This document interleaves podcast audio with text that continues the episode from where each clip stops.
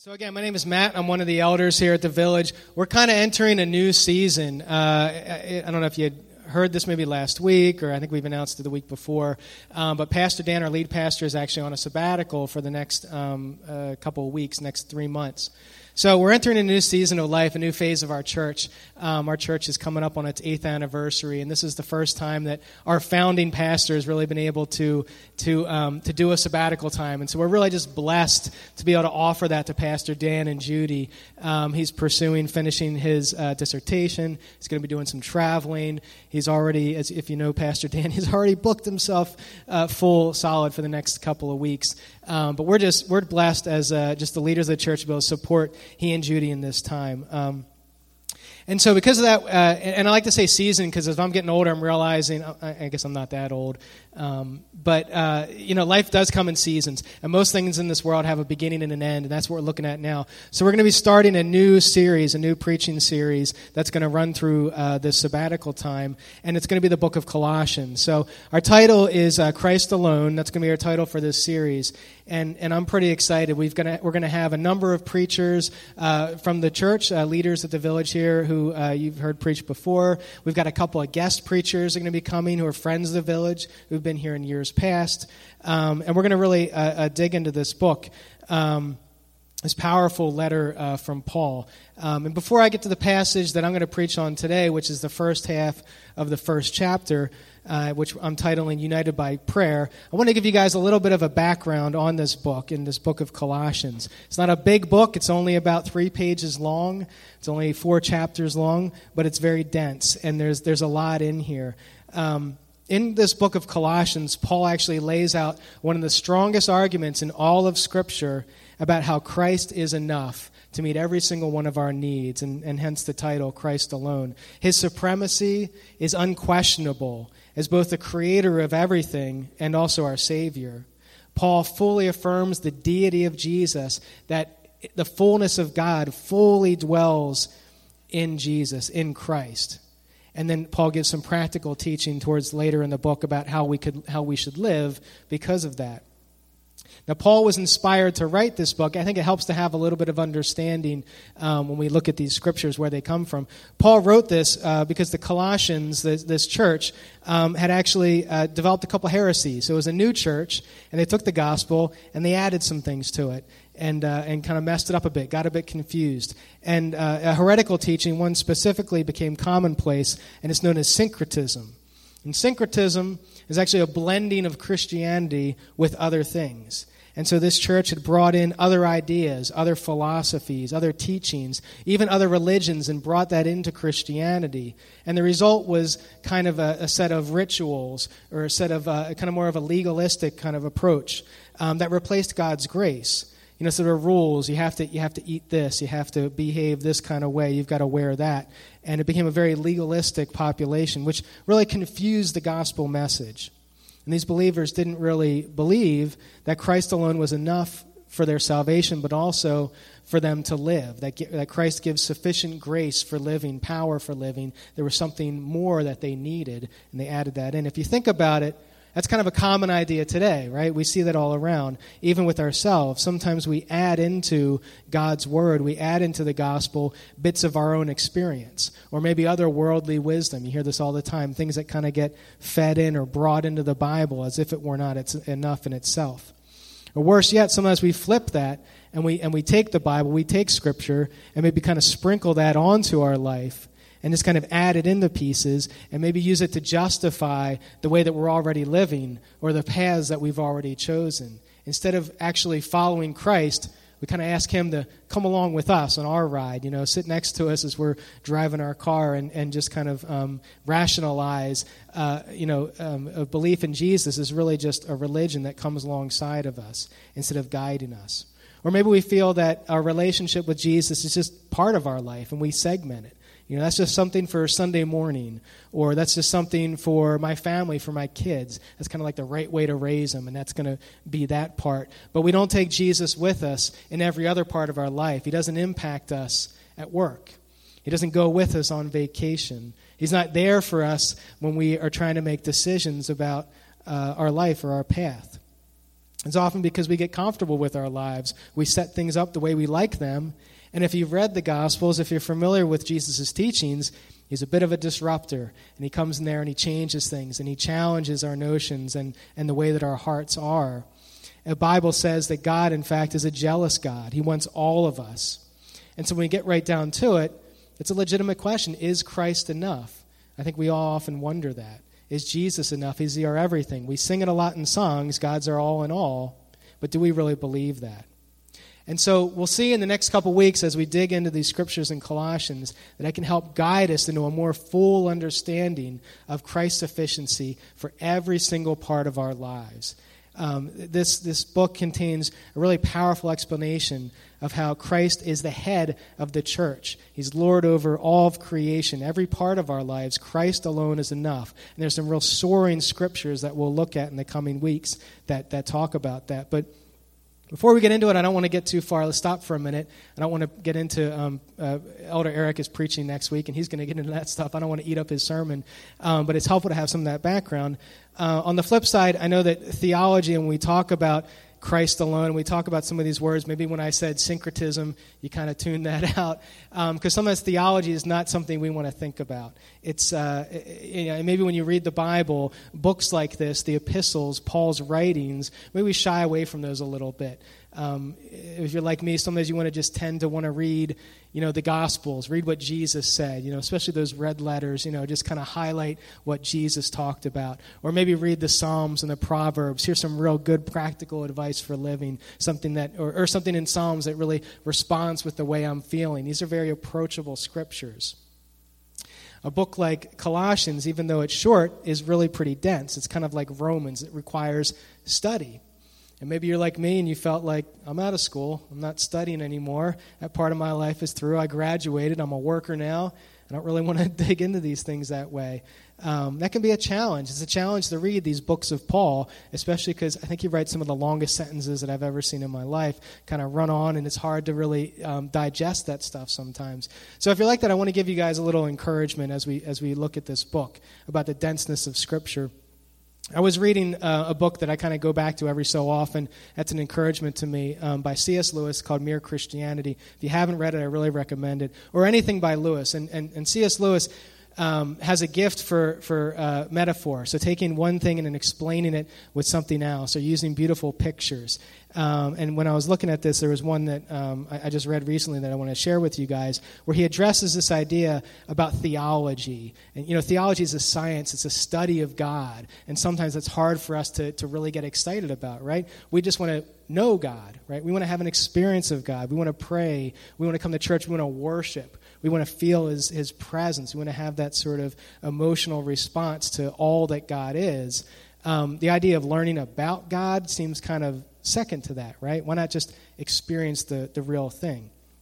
In modern Christians, we talk about it all the time. And there's nothing wrong with wanting to know God and spend time with God. Um, but once we have met Him, there's great value in learning about Him. So, so, this word picture that uh, Lewis uses is he asks um, uh, the reader just to think about uh, the first time you saw the ocean. You know, the first time you actually, hopefully, everybody's seen the ocean. I've got like a uh, mediocre picture of the ocean. If you haven't seen it before, that's what it looks like. Uh, or maybe, you know, the stars in the sky. Um, or j- just, you know, something that's so big and incomprehensible. Uh, my family, we took a trip to the Grand Canyon. Um, I drove with my wife and our four kids out to the Grand Canyon this past August and we made it. It took three and a half days, and we got to see the Grand Canyon, which I'd never seen before. And if, if you haven't seen it, uh, it's mind blowing. It's, it's, it's just beyond. I mean, to see it in a book or in a picture just doesn't do justice. And when we walked away, I remember telling my wife, that must be what like astronauts feel like when they are in space and they look back on the earth you know and you can kind of understand like you know here's continents and this and that but you, you just can't even believe that your eyes are beholding all of this space all of this majesty and looking at the ocean can kind of be like that.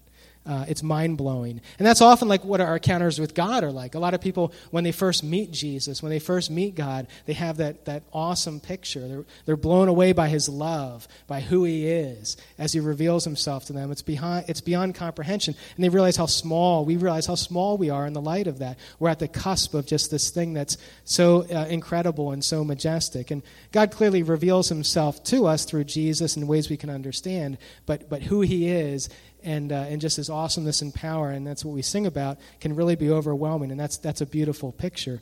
Um, but there's a second side of this that Lewis then uh, asks us to think about, and the second picture is of a map.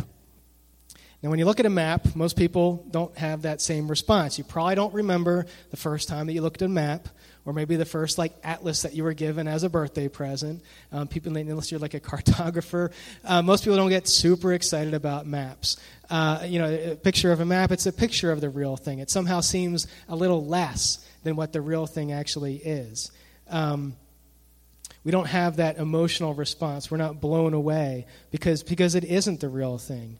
Um, however, uh, if you were wanting to cross that ocean, if you had that experience, you're on the shore, you actually wanted to engage in that ocean somehow, you wanted to go out there, you wanted to go fishing and not die, or you wanted to like find your way over to England, um, or Lewis would say back to America, or if you want to find an island out there, you're actually going to want this map, right? This map is a summary of a lot of people's experiences, a lot of wisdom. It's been tried and tested. There's research that's gone into it.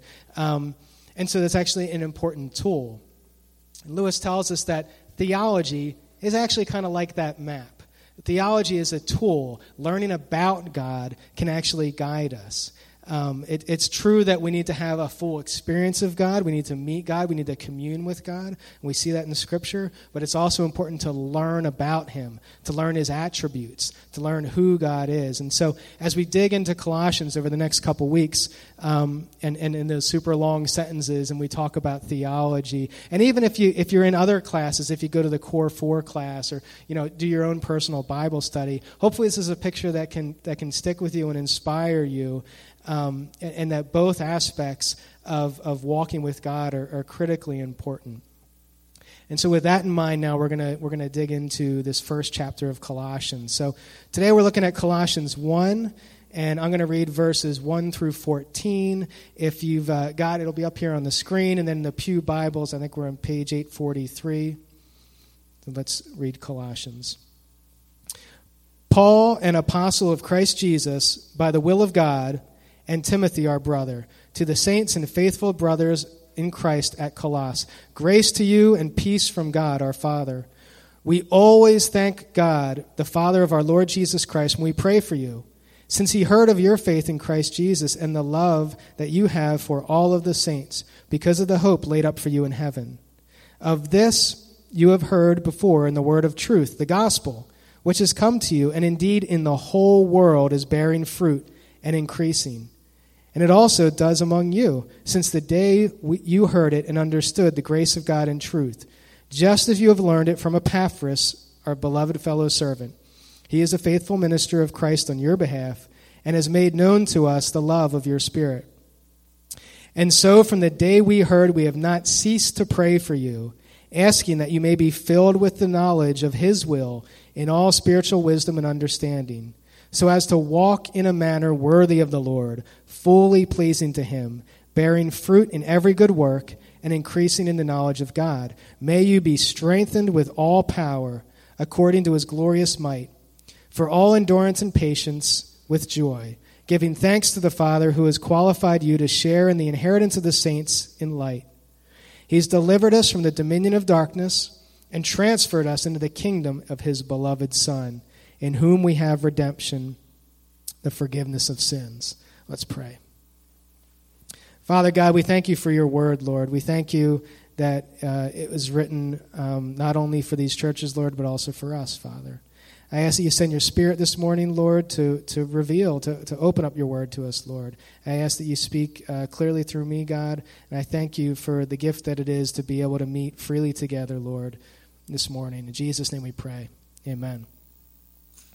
So, one of the interesting things about the book of Colossians, um, it's not really evident in that passage, but you see if you look at Paul's uh, larger writings, is that Paul actually had never been there.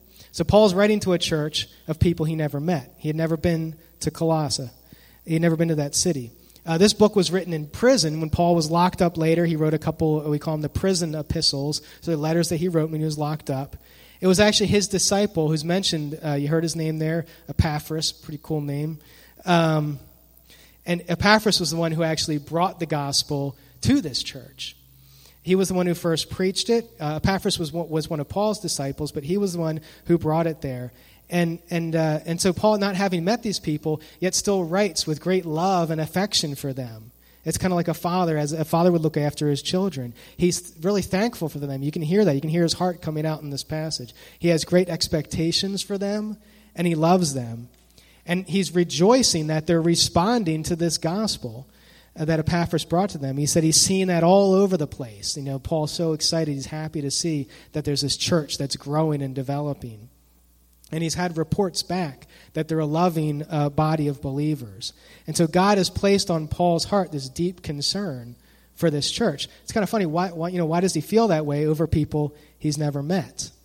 Well, I think if we look at this passage, there, there's a, a key to understanding where that kind of compassion comes from.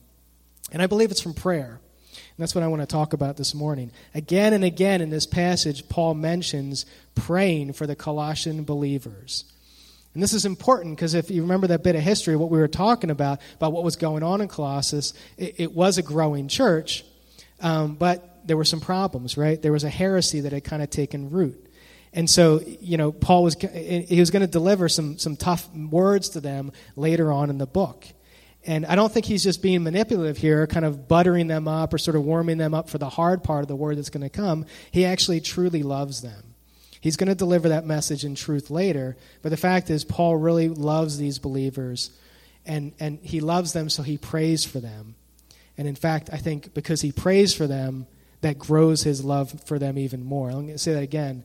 Paul prays for the church because he loves them, and then he actually loves the church because, he prays for them. Prayer actually transforms our heart in the process. Prayer grows compassion in our heart. And there's a word for this kind of prayer that we use. It's, it's intercession. You might have heard that before. Intercessory prayer. To intercede means to get in the middle of something, to get in the middle of a relationship, to intervene, or to plead. And that's what Paul's doing here. He's actually asking God for things on behalf of this church. He's asking for good things. He's extending himself in this way towards them. And he's expecting that the Holy Spirit is growing this compassion. He's growing it in, in his own heart. Have you ever had that experience where God's actually changed your heart through prayer?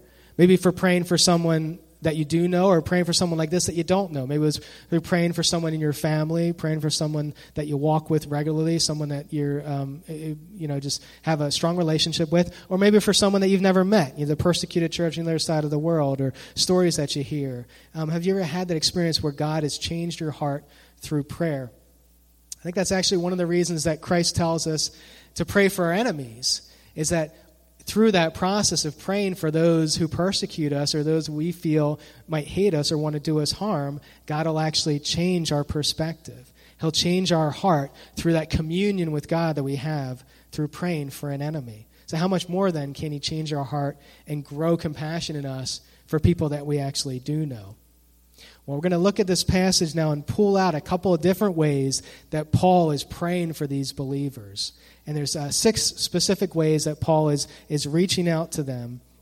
The first one we'll see is that he's praying a prayer of thankfulness. He's thankful for their faith and for the love that they show to others. In verse 3, it says, Paul writes, We always thank God when we pray for you, since we heard of your faith in Christ Jesus and of the love that you have for all the saints. So these are, these are gifts from God faith and love. These are fruits of the Spirit. And Paul's praying a prayer of thanksgiving and praise. It's one common way to pray. We pray that uh, on Sunday mornings, we pray that for each other. Um, praising God because it's not of our own efforts, it's not of the Colossians' efforts that they're growing, that this gospel has taken root. It's actually the work that the Holy Spirit is there doing in the church. And so there's a prayer of thankfulness that kind of sets the tone, it starts this off.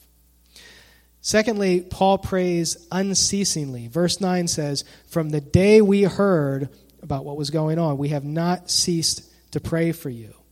And you'll see that a couple times in Scripture. It talks about unceasing prayer. That can be a difficult thing to, to grasp. You know, what does that mean? Does that mean we're to be on our knees all the time and, and, and just, um, you know, praying constantly? Does it mean that our hearts sometimes pray? Does it mean that we don't always have to use words? I think one of the keys here is that there's a commitment from the beginning, from when Paul heard what was going on, the first thing he did, the immediate was, response, was to prayer. And then to remain committed to that.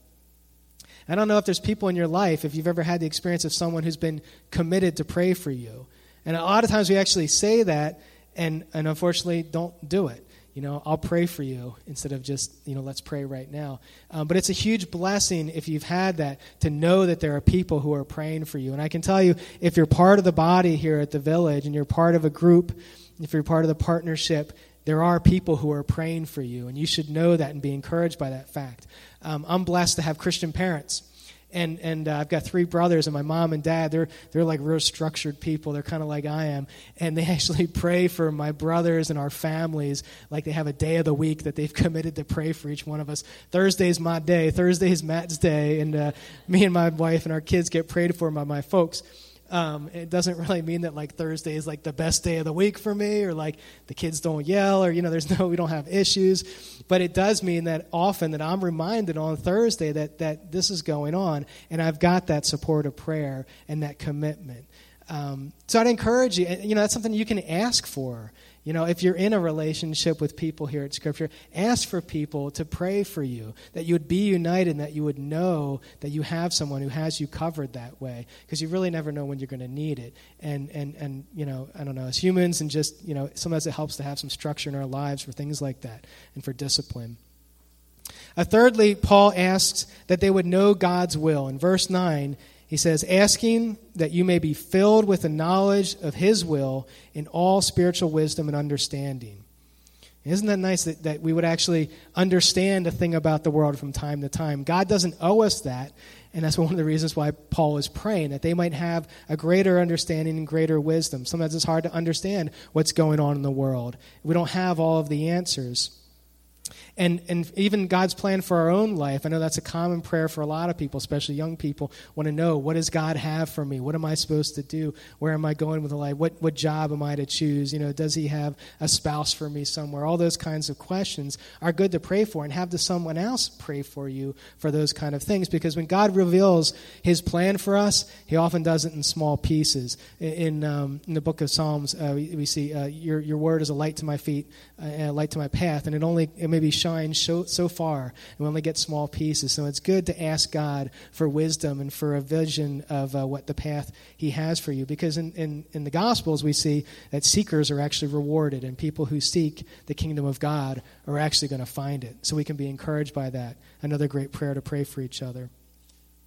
Fourthly, Paul prays that they'll walk in a manner worthy of God. In verse 10, he says, uh, he prays that they will walk in a manner worthy of the Lord, fully pleasing to him, bearing fruit in every good work. So that they would be that we would be fully pleasing to God. That these Colossians and that us in turn too would live lives which are holy and pleasing to God. And that's an incredible thought that we're actually ma- being made holy, that we're being sanctified, that we're being empowered by the Spirit and being transformed from the inside out.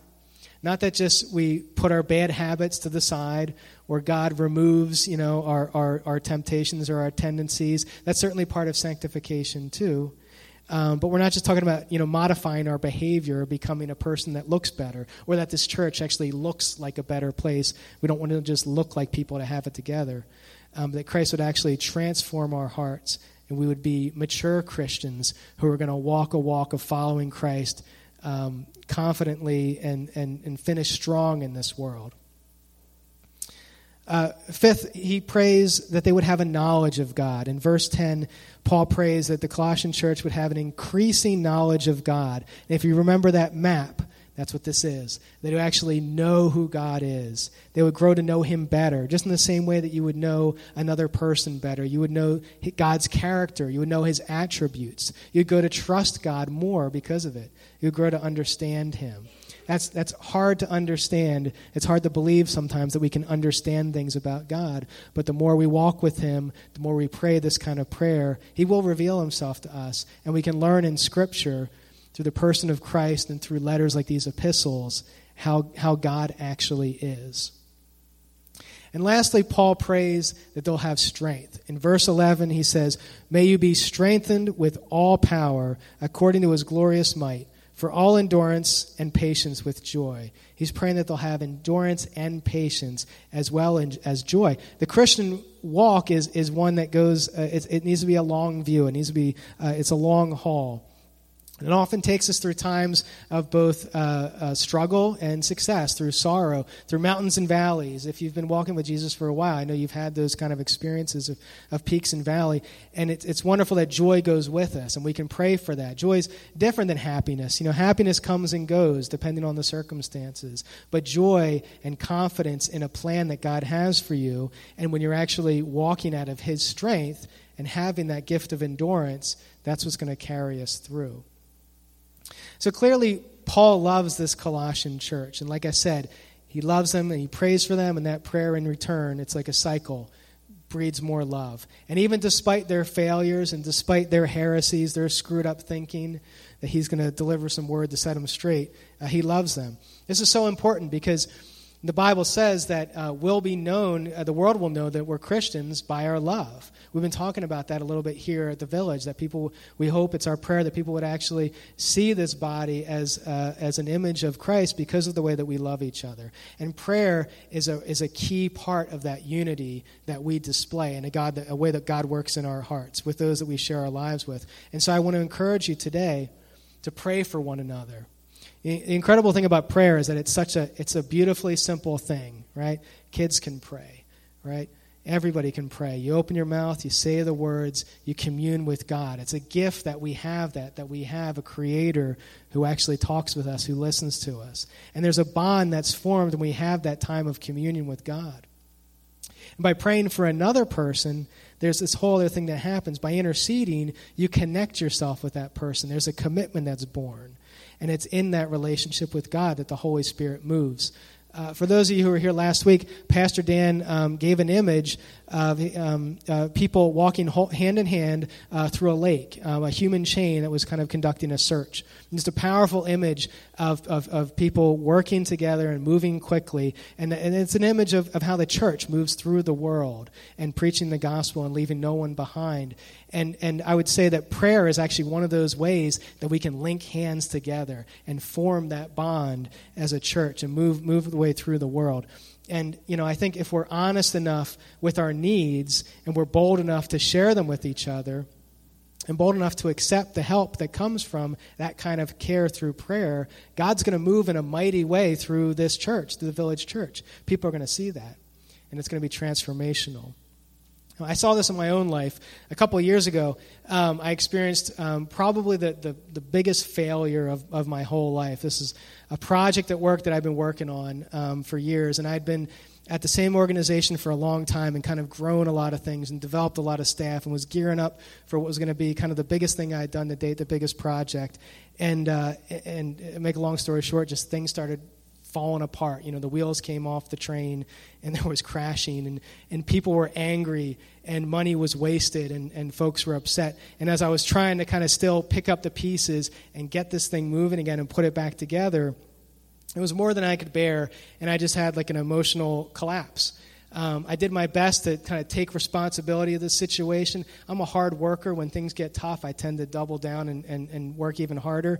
Um, but the more I did that, just kind of more stress and more guilt, and things weren't working out despite my best efforts. And so a few weeks into it, I just really started to come apart, and I was basically barely able to get out of bed. I was so afraid to kind of face the next day, wondering, you know, what's going to happen now? Like, what else can go wrong? Um, this is a new situation for me. I never, I never been hit that hard by a circumstance that just utterly, uh, just, just, um, just wrecked me.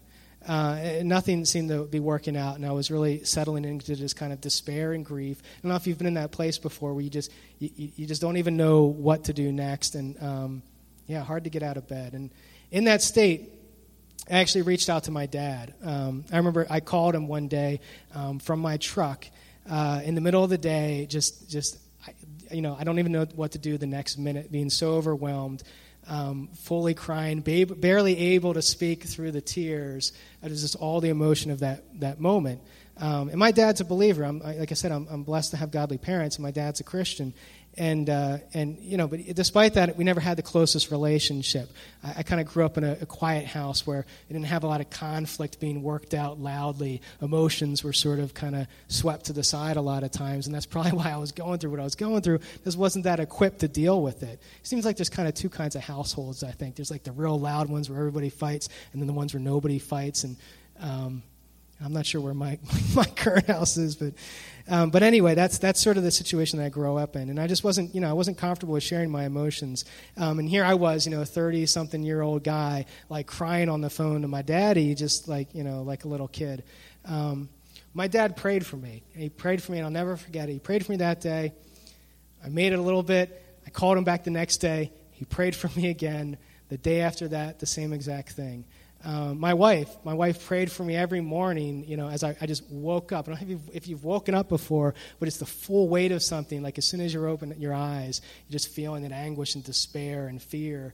And my wife prayed me out of bed in the morning, you know, so I could get up and move and do my job and, uh, and make it one more day. And, and uh, you know, it was through that time and through the support of those people that God put in my life that I was able to make it through. And, and, and through the bonds of those relationships, it was a whole new kind of dimension for the way that I, I related to my wife and certainly with my dad. And um, now I'm, I'm kind of uh, more committed to, to that relationship. And we, you know, I think he sees me in a different way and I see him in a different way. It's opened a lot of doors.